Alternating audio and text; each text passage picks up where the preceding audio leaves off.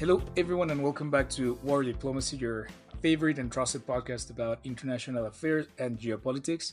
You recognize my voice. My name is Fabio Almada and I'm here with Armis, my co-host.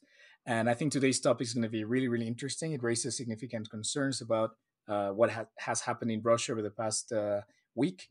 And I think this has sparked a lot of worries about the country falling in the brink of a civil war between the Russian army and the private military company of Wagner. So Armis, hello, and can you maybe give us a little insight on what are we delving into today? Hello, Fabio, and hello to our dear listeners. So yes, following hours of standoff, Yevgeny Prigozhin halted his march on Moscow a couple of days ago. Belarus President Alexander Lukashenko claimed to have successfully negotiated a ceasefire, resulting in the dropping of criminal charges against Prigozhin, who will now depart for Belarus. The rebellion and its aftermath will undoubtedly have a profound impact on the power struggles within the Russian leadership. It also raises questions about the ongoing conflict in Ukraine. In this episode, we aim to delve into various aspects of the situation in Russia. As with all episodes of our podcast, we have divided the discussion into several blocks. So firstly, we will analyze the most recent developments surrounding the rebellion.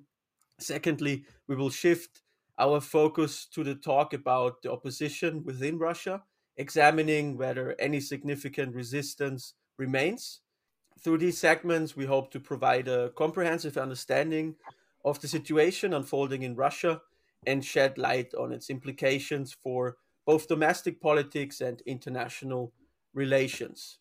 And to help us discuss these exciting and interesting questions, we're joined today by our guest, Ivan Klyuchnikov. He's a student of political science, and he's currently at VUB in Brussels. He's a Russian national that has been living outside Russia since the beginning of the war in February 2022. So, Ivan, thanks so much for joining us today. How are you feeling? Hello. I'm feeling fine, good, ready to share some ideas about the situation. All right. Well, in that case, I think we can start with the first block and talk about a little bit our analysis on what happened this past week regarding the Wagner rebellion.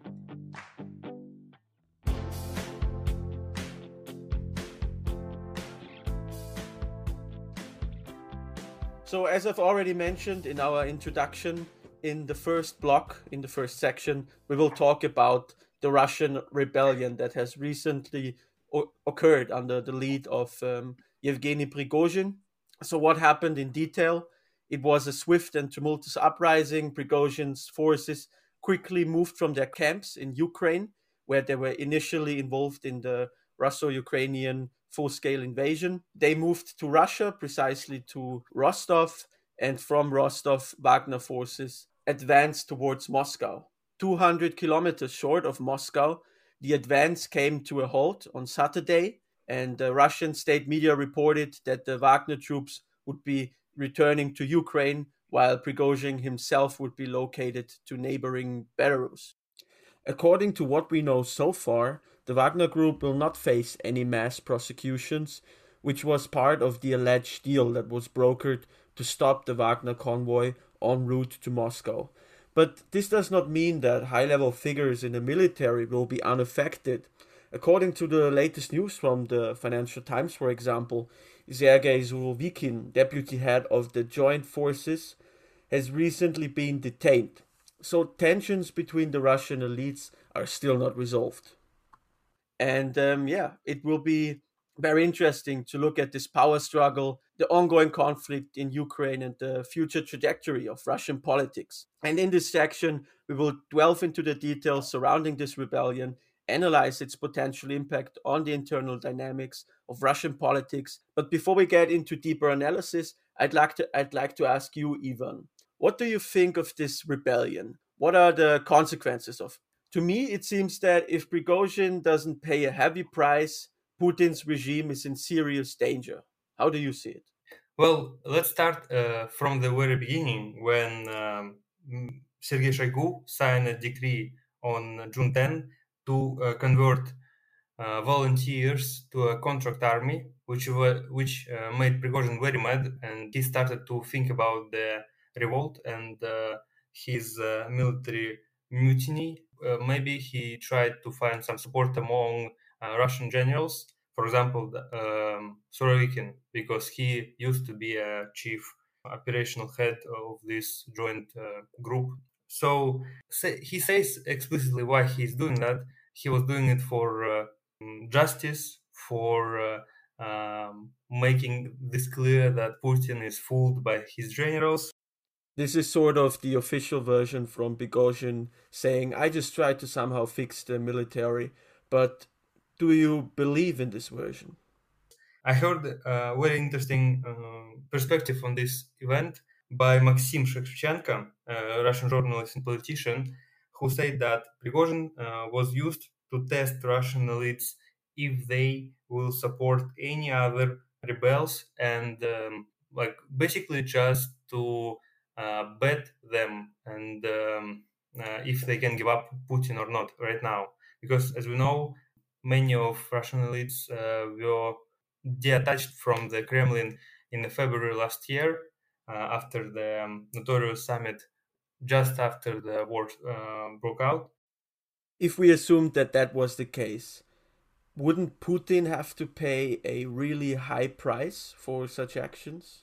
The heavy price? Well, Putin admitted that the Russian government was sponsoring mercenaries all this year. Around 80 billion rubles were spent on this, so it's around $1 billion. It's a huge amount of money if we compare with other spendings of Russian government, especially if we tell that Putin was claiming all these years that Prigozhin, he never named him Prigozhin, he was using volunteers, he was using other words to describe this private military company. But he was claiming that government never spent any money on that. Well, in fact, he again lied, and government indeed spent tons of money to support this proxy army, which was used not even in Ukraine, but also in Africa. So, Putin's regime is in danger. Well, Ivan, I agree with you. I think this is a lot to do dealing with politics and how maybe Prigozhin was already going to lose his power when Putin agreed to take away the Wagner troops when they signed contracts with the military. And I think that's when maybe he realized that he had to do something for him to keep that privilege he enjoyed. So I think that's one part of it. And two, I think that this whole mess, I don't even know if it was a real attempt of coup d'etat. I mean, I think one of the lessons that I want to extract from this is that if you're going to attempt to kill a king, you got to go all the way and finish it. And what I'm really questioning right now is the deal that Lukashenko sponsored for Putin. I mean, sure, he's going to move to Belarus for now, but I would not be surprised if he fell from a window in any week from now on. And I agree with you as well. I think that Putin's regime is now in its lowest, as it has been for the past 20 years. We are starting to see the cracks among the Russian elite. We thought that maybe a long war was going to profit Russia, as they could maybe finance it, and they will have the equipment, the people. And now we can see that maybe that's not going to be the case.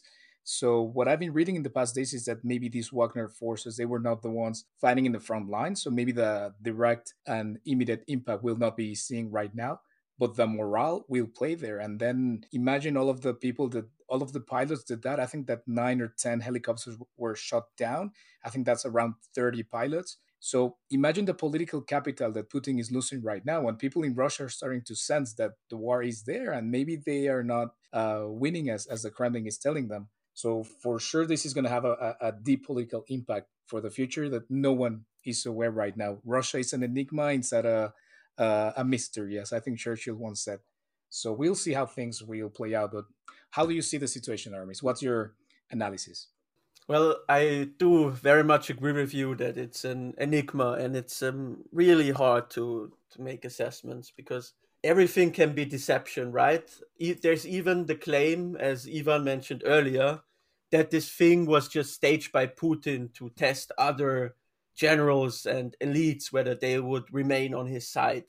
But for that part, I would say that this goes too far, because what we can say definitely is that this move from Prigozhin and this move from Wagner certainly hurted not only the reputation of Russia, but overall has massive negative consequences on Russia's foreign and internal political landscape. So any suggestion that this was something that the Russian state just did to test something, I think those suggestions are wrong. And this was a very real threat for the Russian military and Putin.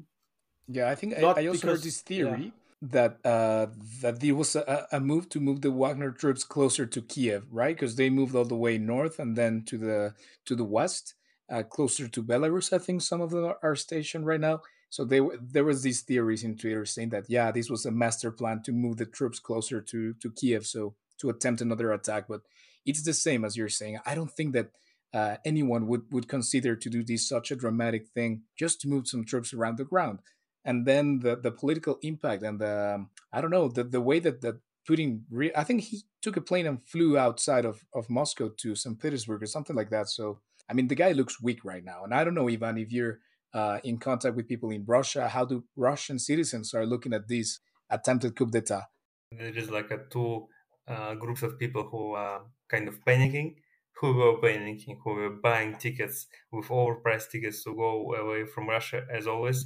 And another group of people who are just as a normal Russian move is not to care, do not care about anything, and just we'll see what will happen because not much is depending on them. So yeah, this like apathy, which is very strong in Russian people right now, was predominant at that in these days. But the people are excluded from the political map of the Russian right now, and they are just waiting for decisions coming from the capital. I think I have 5 things that I could say are like my intakes, my lessons learned from this rebellion. And I think the first one is that we are seeing how this rebellion illustrates perfectly the perils of a venture capital foreign policy, right? So when we outsource key tasks to the private sector actors, outside normal chains of command, there can be problems, right? Because when Putin is strong, this approach works to a point. But when the leader is not, when he's weak, these things can spin out of control. Putin has created a monster that threatens the very foundations of his security services-based regime. So that can possibly scope him out of power, as this attempted coup d'etat could have done. What I think is also interesting about this point is that there are 50 paramilitary groups in Russia, or private military companies. So that's really a massive scale we have here, and a massive risk that Putin has created for himself in the past years. So really an interesting thing to look at, but please go ahead. Yeah, no, absolutely, Armis. And if Prigozhin does not pay a price for this, I think the lesson is that you can go against the Kremlin and not have to pay the consequences. So that is why I think that this guy is a dead man. I mean, I think his days are counted. I don't think that Putin will forgive this treason. He called him out as a traitor on national TV. And now he's getting a sweet deal out of the country. I mean, no way this is going to last for a long time. So I don't know. I think that also another point I want to mention is that in the mutiny's aftermath, Russian soldiers will now face a crisis of trust. If Wagner troops are integrated into the broader Russian military and then these units are mixed, where does the loyalty stand for? I mean, we've seen that the contractor's loyalty goes with who pays the heaviest price. So if that thing changes, if they are integrated into the army, are they fighting for the Russian flag? Are they fighting for profit? So I think that's going to have some impact in the maybe psychological or the human-to-human relation among the forces. And when you're fighting a war, I think that's essential. So that's the second one. The third one I wanted to mention is something that I previously said a little bit, that when you strike against the king, you got to go all the way and kill him. So in the surface, I think this can see that it's a victory for Putin, but I think that it's clear that his regime is weakened, both by the fact that it happened and the way that the negotiations were not a physical demonstration of power, rather like maybe backstage talks. And it was not even Putin that did them. It was Lukashenko. So I think that here there's a clear hit to Putin's legitimacy. And I think that's going to have political consequences on him. And another thing I wanted to mention is that if Wagner is going to be integrated into the Russian army, there is there's the thing happening in other parts of the world, such as Africa, right? I'm talking about Mali, Central African Republic, Libya, and Sudan, where there's Wagner group settled. So if now the Russian army, if Wagner belongs to the Russian army, does this mean that Russia has foreign troops in other parts of the world? I think that's going to be interesting to see. One thing that I also heard is that maybe Prigozhin in the future will try to move from Belarus to somewhere in Africa where he might be safer. And I think this is a topic that we can maybe analyze in the future in an event, how maybe Wagner's dissolution will impact Africa if that happens. Ivan, what do you think of Alexander Lukashenko, the Belarusian president who brokered this deal? What's his role in all of this? Lukashenko and Wagner, they are common and shared interest in Africa, because Belarus is producing these heavy-duty trucks which can be used in the mines. And Wagner, I would say, very successful commercial project in Central African Republic to mine fossil fuels and diamonds. This is the very profitable symbiosis, which I believe world community should be aware, and they will sanction these companies, but also I think they will have to do better job, because we will see that the African region will be really extracted. Yeah, on the other side, it's hard to sanction those companies, because Wagner in theory is this private military company and they have their mines and everything in Africa, but they have all those sub-companies. And as soon as you sanction one company, they just found one more and they try to go under the radar. So it's always a tough game to catch up with all those new companies. What I wanted to say is a little counterbalancing to what Fabio has mentioned, that Putin was weakened and that he may be on the brink of losing his power in general. I think that it is not so clear at the moment. It may happen, but it also may not happen, because what we all know about authoritarian regimes is that if they crumble very quickly, and it can happen within a day, basically. Also, if we look at Russia, it can happen really quickly. We know that. But there's also other cases where authoritarian regimes go through major crises and they still manage to survive. And the example that I prepared here is Venezuela. Fabio, you probably know more about it than I do, but in 2020, there were the presidential elections in Venezuela, and Nicolas Maduro, who said he won those elections, was not accepted by not only the Venezuelan National Assembly, but also the international community in general. And then the head of the National Assembly, Juan Guaidó, declared himself as the interim president of Venezuela, kind of the whole Western world and many Latin American countries, including Brazil. They did not recognize Maduro, and there were massive protests against Maduro. And the US even offered a reward of up to $15 million for information related to Nicolas Maduro, which may lead to his seizure. So there was this massive chaos in Venezuela, and everyone thought that Maduro will have to step down within a couple of months, or many commentators would predict that.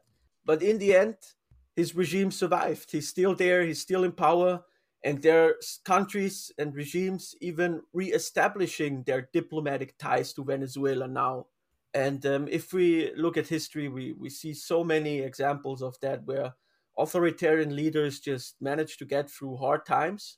And I would even say that Putin is arguably in a better situation than Maduro has been in 2020. There is no democratically elected opposition leader that questions Putin's authority. We don't have the international community coming out and trying to support him. We don't have massive protests at the moment. So I think we have to be very careful with those predictions, while not saying that Putin is absolutely powerful and he cannot be. There's absolutely no way that he would lose power. But especially after the Wagner mutiny, I think that people overestimate the cracks in the Russian regime. Yeah, maybe those thoughts are exaggerated, but I mean, if there are cracks, I mean, it's clear that there are cracks, and I think it's a matter of time. I think a system like that is unsustainable, and trying to hold on power, fighting a war that you're clearly not winning, I think that can have some serious impacts. But as you said, like, Russia works in mysterious ways, so who knows if Putin might seem even more reinforced after this than ever. And it comes to my mind the earthquake in Turkey that everyone thought was going to bring Erdogan down. It didn't. Exactly. So who knows? Who knows? But Armis, I think just maybe to finish this first block, I wanted to jump into how maybe this will change the situation in Ukraine. And long story short, at least from my intake, I don't think it's going to have a deep impact as of right now. I think that most of the troops that were, as I said, that were moved towards Moscow, they were not in the front. And then all of these obstacles that Ukrainian forces have to stand against, the landmines, fortifications, they're still unchanged. And I know that there was some movements, but I don't think that Ukraine got significant proportions of territory back. I think maybe there's going to be a deep psychological effect of this. My question still is, how are the Wagner groups going to be reorganized? We're talking about one of the most effective units that have been fighting against the Ukrainians, with the most experience in the territory. They were the ones that fought in Bakhmut, one of the deadliest and bloodiest battles. So I think this is still to be seen. I think it's hard for me to imagine Prigozhin still holding to this private army. So I'm really interested in to see how Wagner is going to be restructured or integrated into the Russian army. Yeah, it's hard to assess how powerful Wagner was in the war. I mean, many of their soldiers were just gathered from prisons all over Russia and didn't have proper training, and also died very quickly, tens of thousands of soldiers.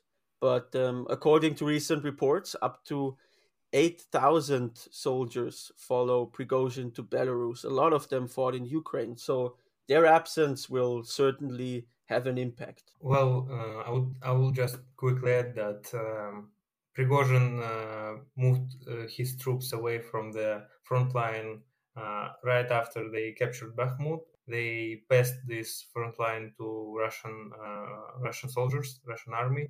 So, in fact, when they started their walk to Moscow, they already were in their compounds away from the front line. Indeed, we cannot and we shouldn't expect the return of Prigozhin to the front line. Probably he will hide in Belarus for good. We'll see how it will affect the defense of Russian army, because they built a wide line of protection, and I just hope that the Ukrainian army will see their ways in this not simple task to capture back their own territory.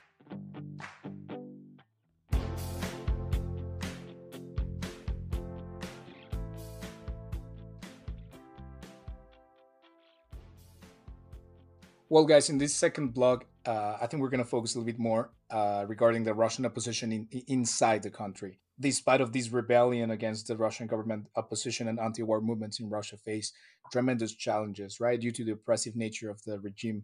Dissidents are targeted, they're often imprisoned, and adding to the complexity of the situation, right? So while Ukraine expresses dissatisfaction with Putin's opponents and the Russia's anti-war movement, there's this feeling that the West might not be doing enough to combat the Kremlin in that line, right? So I think that this dynamic resonates strongly in the West, where it's crucial to exercise caution, not to antagonize all Russian citizens for this unwanted war initiated by Putin and a specific elite.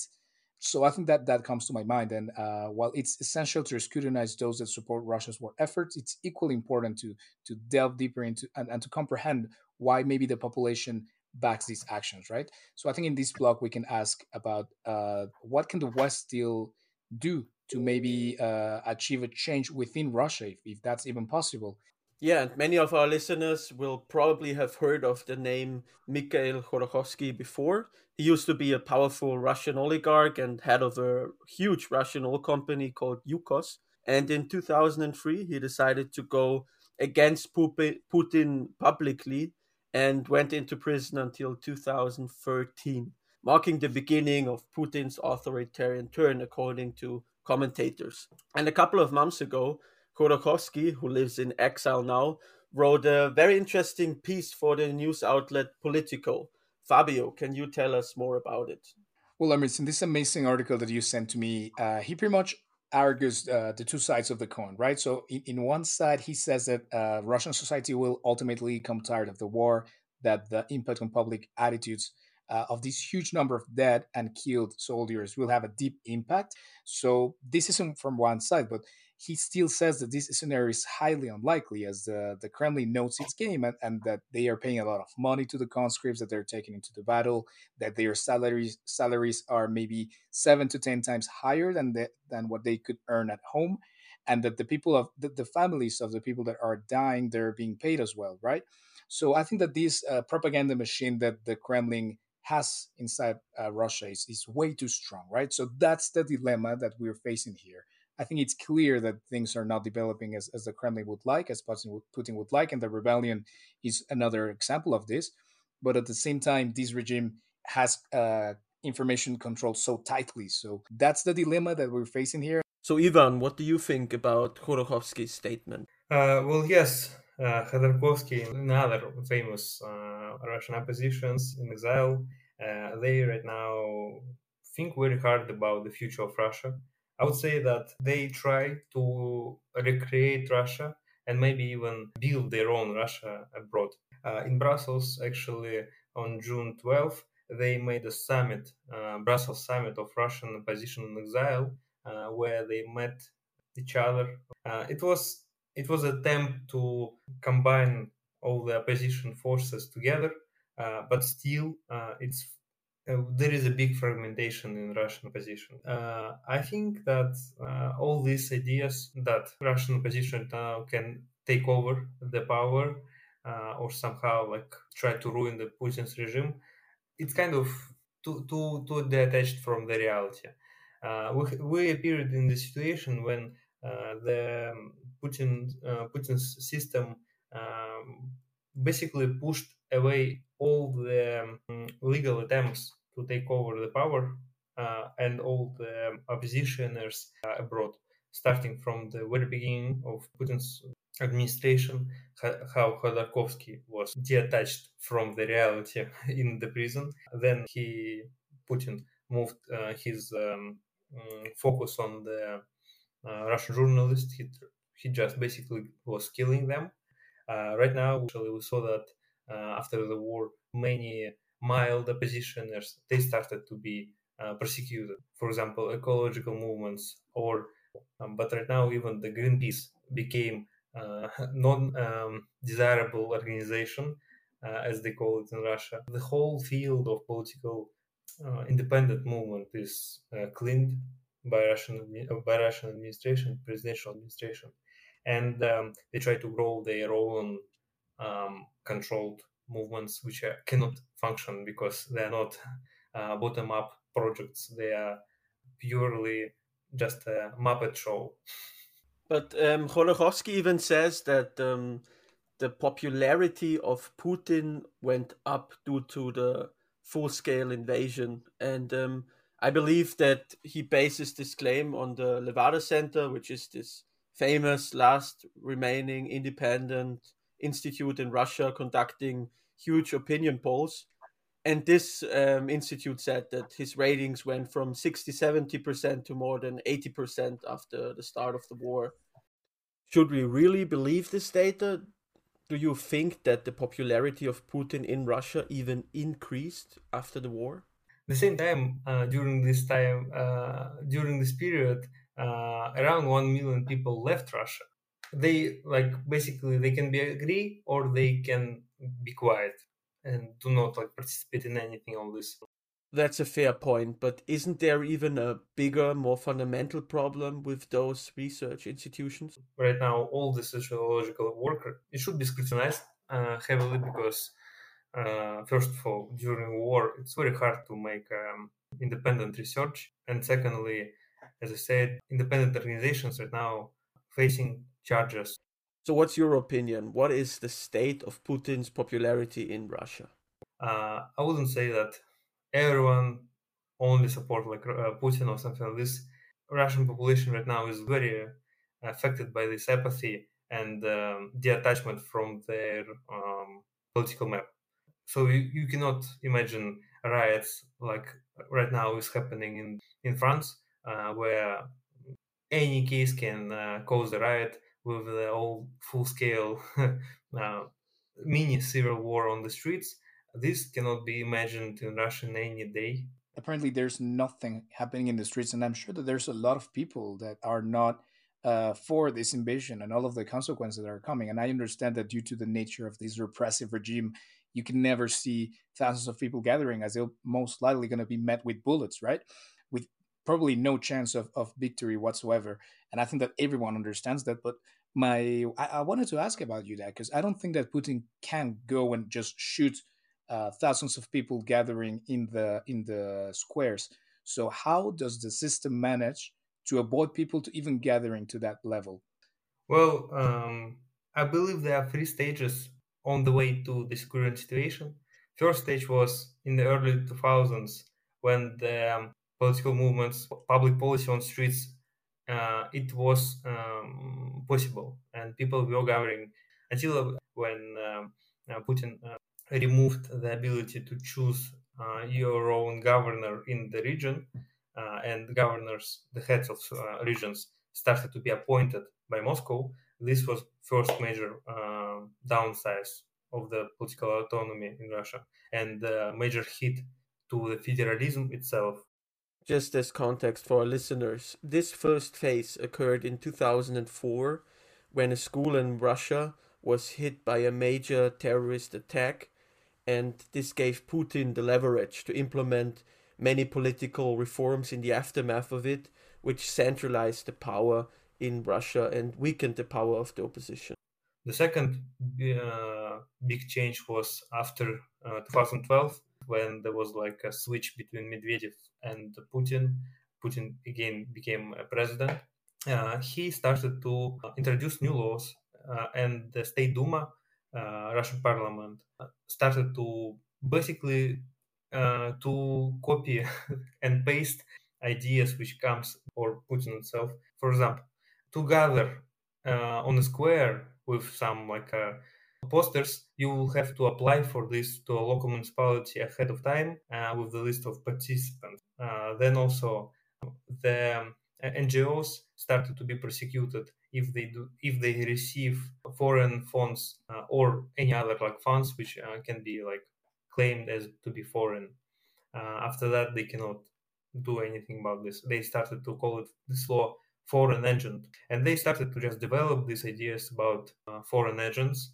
And this law became a framework for all the oppressions against structural political movements. So the organizations became the targets, and all the work under this organization just struggling with the bureaucratic procedures without which they cannot operate. Then they started to increase felonies to individuals. For example, they, after the Pussy Riot, made a concert in the church. They published a law about shame of religion beliefs or something like this. So if you basically say something bad about the church or other religions, but most of the cases were about the Russian Orthodox Church, you can face charges first time in fines and second time in prisons. So you know this guy who was playing Pokemon Go in the church, he was imprisoned. All these very famous cases started to threaten people. Then they just moved to persecute people who started to comment online, who was posting some memes. They published a law about this: do not offense. Do not be offensive to the current like politicians. All these like cases were highlighted by the public media, so everyone were like aware about this. People started to introduce self-censorship, and all in all, we see the COVID happened, and all the digitalizing of the state services. And even though like after 2 years or 3 years after COVID, they were still prosecuting people because of gathering on the streets. They were prosecuting them as like violation of pandemic rules. Mm-hmm. So publicly, they say that, yeah, there is no like any more pandemic, but you are still be persecuted as violation of pandemic rules if you govern on a protest. All these cases, more and more, they were just showing people that if you disagree with the current political regime, you have to leave, which many people did last year. Ivan, you highlighted the realistic perspective so far. Russia as a country of people reluctant to change politics, and Russia as a country where any form of public dissent has been illegalized gradually. But I would like to get back to Khodorkovsky. He agrees that, yes, this is the situation in Russia at the moment, but he also says that it's wrong to just sit on the sidelines, antagonize all Russians and say the game is over. And I think this raises a highly important point here. There is so much that can be done to change the political situation in Russia, but it feels like Western states have stopped trying. Yes, Putin made it much harder to protest, to get alternative news sources. But the war has put the regime into a highly vulnerable position. And as Khodorkovsky said, ultimately, people will become tired of the war. And when this tipping point is reached, the Russians will either turn to another Putin, or they make a similar democratic approach like they did at the beginning of the 1990s. And don't get me wrong, at the moment, even if Putin is gone, Russians would likely turn to someone very similar to him. But if the West strengthened its efforts, if Western leaders started to cooperate with Russia's exile opposition, or if the West gave Russian citizens fleeing from war the chance to live and work in the EU, if censorship circumvention tools were distributed among the local Russian opposition, if we gave Russians access to factual information outside of their propaganda news outlets, then things could gradually change. And this approach is nothing new to the West. Such efforts were in place historically in many cases, for example, during the Arab Spring, and they are still applied today. We would just need to intensify them.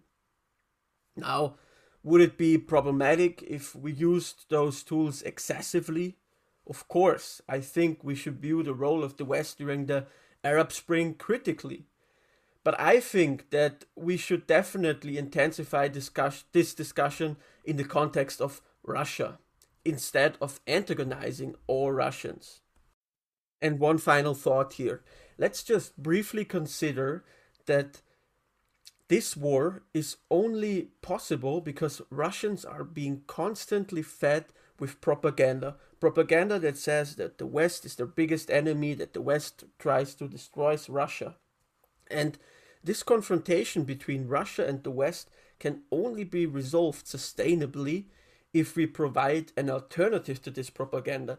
Because if Russians will forever continue to think that the West is the biggest enemy of Russia, then those attacks on the West will only continue. Good idea about interventions. Fabio, what do you think? Is the West doing enough to influence the Russian leadership? I would say so far, economic sanctions, right? Economic warfare is what it's often thought of as that tool that's not literally violent to maybe try to change oppressive regimes' behavior. But at the same time, we still need to be really critical about them because at least now with the ones in Russia, their main point is to stop Putin's ability to finance his war machine. And that has not been successful after a year. It's true that this is a long-term objective, a long-term tool.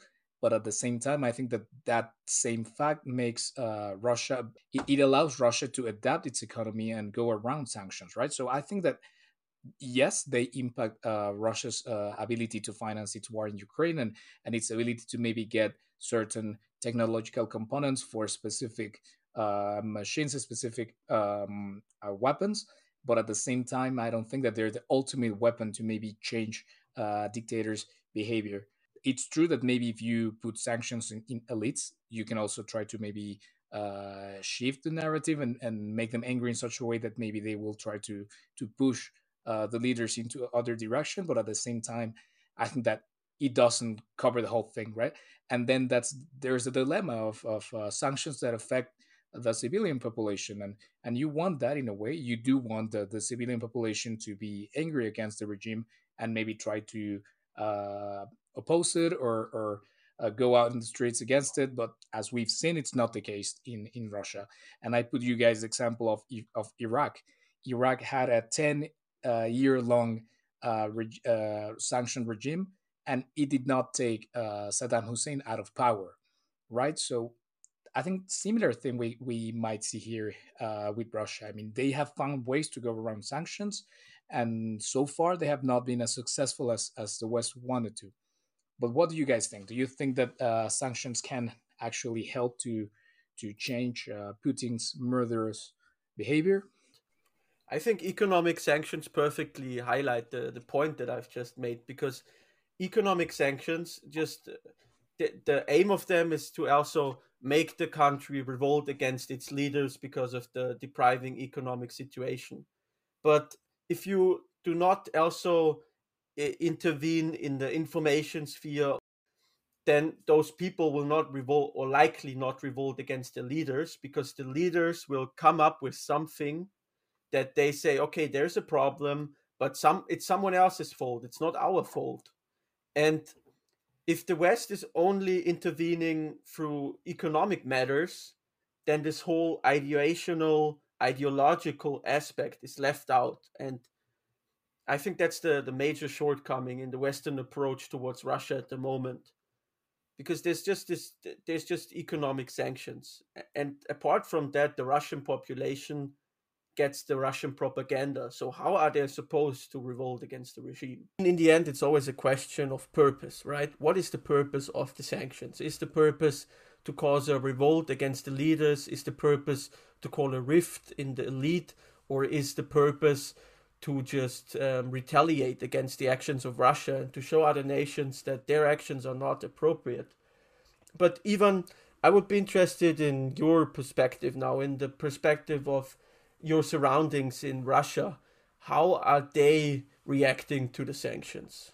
I have some friends who are actually right now not benefiting from the sanctions, but they started, for example, their own businesses to basically replace the import, and also use the situation where the foreign brands pull out from Russia, and their ability to prosecute counterfacts is right now limited. They can sell their clothes, for example, which has the same logos. So we'll see again that not all population right now is angry about this. Some of them is benefiting economic sanctions right now. About the finances and money flow is actually heavily affected general public rather than state actors.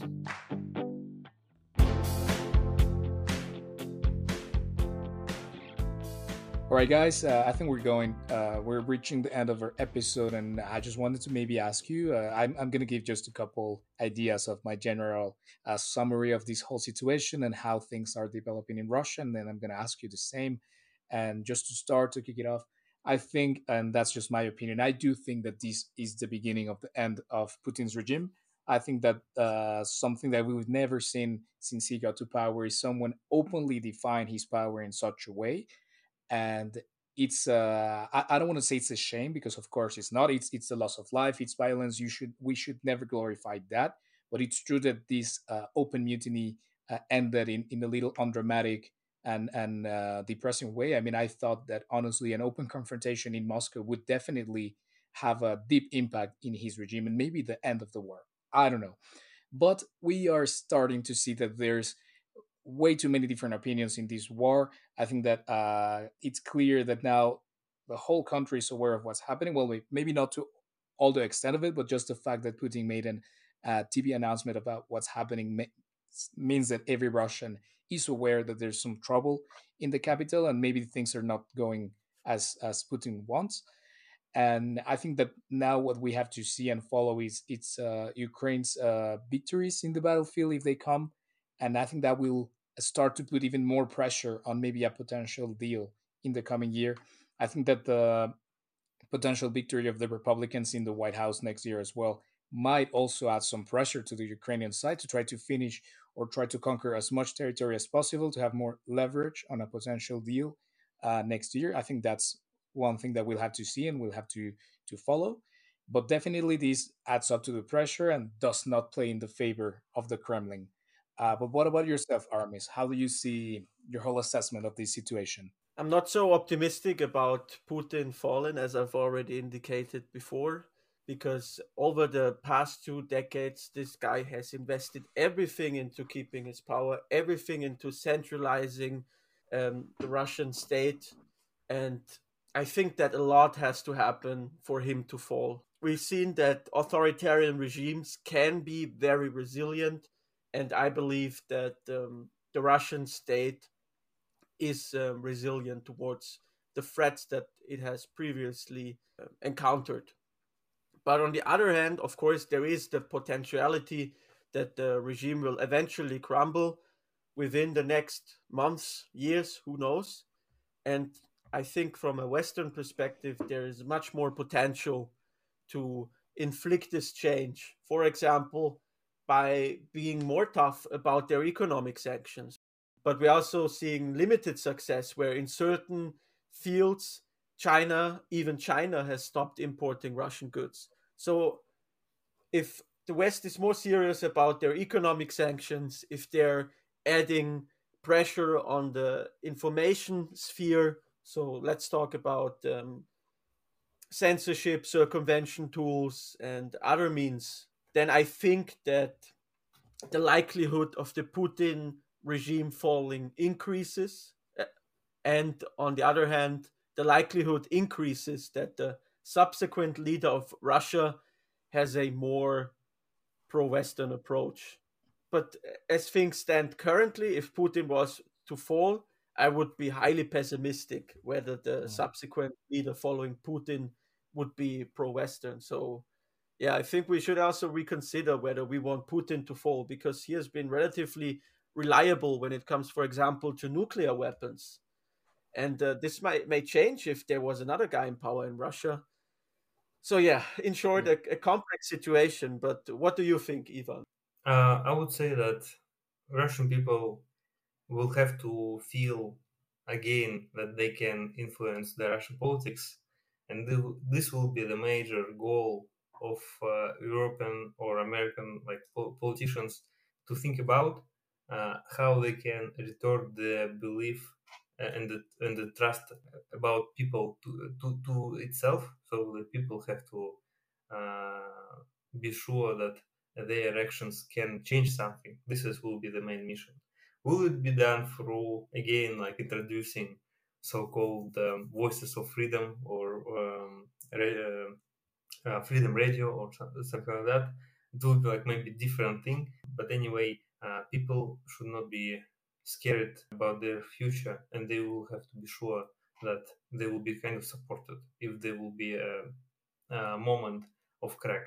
Unfortunately, I'm not sure what will be the future of Putin's regime. Definitely, it will end with the death of Putin. It will be a different system. We'll see. Right now, I would say the phrase which usually Russian migrants say to each other when they say goodbye: "Россия будет свободной." Russia will be free. Yeah, I like that. I think that's the best way to end this episode with that same expression. I honestly hope for a free Russia, one that where people actually can express what they think and they're not shot on impression just by the mere fact of criticizing a wrong decision, right? So how do you say that again, Ivan? How do you say that in Russian? Россия будет свободной. Well, I'm not even going to try. Anyways, guys, thank you so very much for listening to us. This has been a really interesting episode. Thank you so much, Ivan, for coming to the podcast. It's been some time that we've been discussing to record this episode. And in the middle of it, we had this attempt at coup d'etat. So we had to reshuffle the information and change the whole narrative. But thanks so much for your time. And Armis, the same goes to you. Well, guys, for anything you might want to delve into international relations or geopolitics, you know where to find us.